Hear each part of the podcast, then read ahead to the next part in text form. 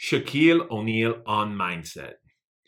Welcome to the On Mindset podcast. This is your host, Jean Paul Pangalos.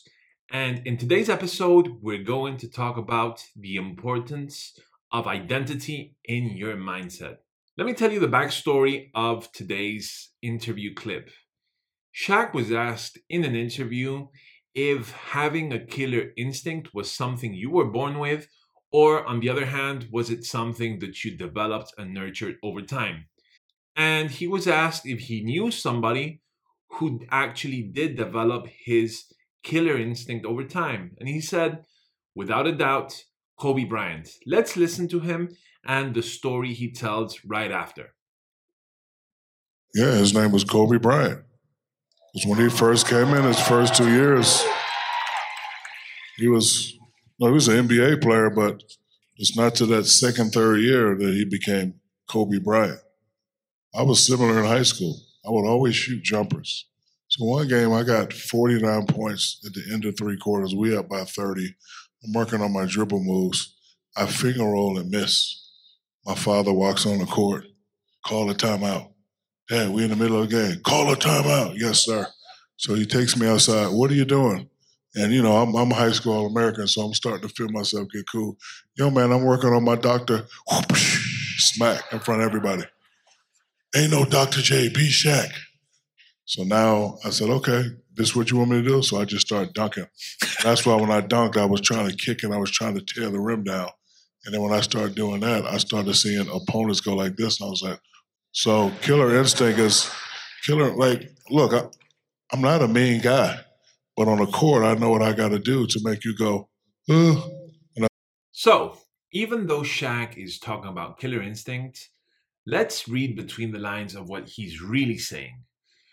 When he talked about Kobe Bryant and the fact that he actually nurtured and developed that killer instinct, he said when he came to the NBA, he was just another NBA player. But after two to three years, that's when he became Kobe Bryant. And that's when he had the killer instinct. So it's actually becoming somebody rather than just showing your killer instinct. And he explained the same thing when he told his high school story when he was in the game and his father called the timeout in order to tell him, You are not Dr. J, you are Shaq. And Shaq does not do the doctor who push finger roll. So if you pay attention, it is not about having the killer instinct, it's actually about who you become and how that person is the killer instinct.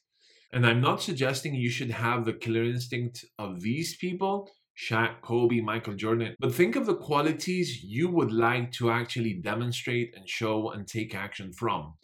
Rather than thinking they are qualities external and outside of you, think how you can integrate and make those qualities part of who you are. And the people who master their mindset in this area leverage this to the point where they even develop one or multiple other identities, which we call alter egos. Kobe Bryant did this over the years, perfecting his skill and his mindset, where he created the Black Mamba. The Black Mamba was his alter ego, his identity to compete on the court to win basketball games and championships. And now I'm in for a treat that I'd like to give you. Have you ever wondered and are you curious about what is your own identity level and your own mindset level? Would you like to find out? Head over to mindsetfactors.com and do the test in order to discover your mindset level, mindsetfactors.com. Thank you for listening. This is Jean Paul Pangalos, your host of Beyond Mindset podcast. See you in the next episode.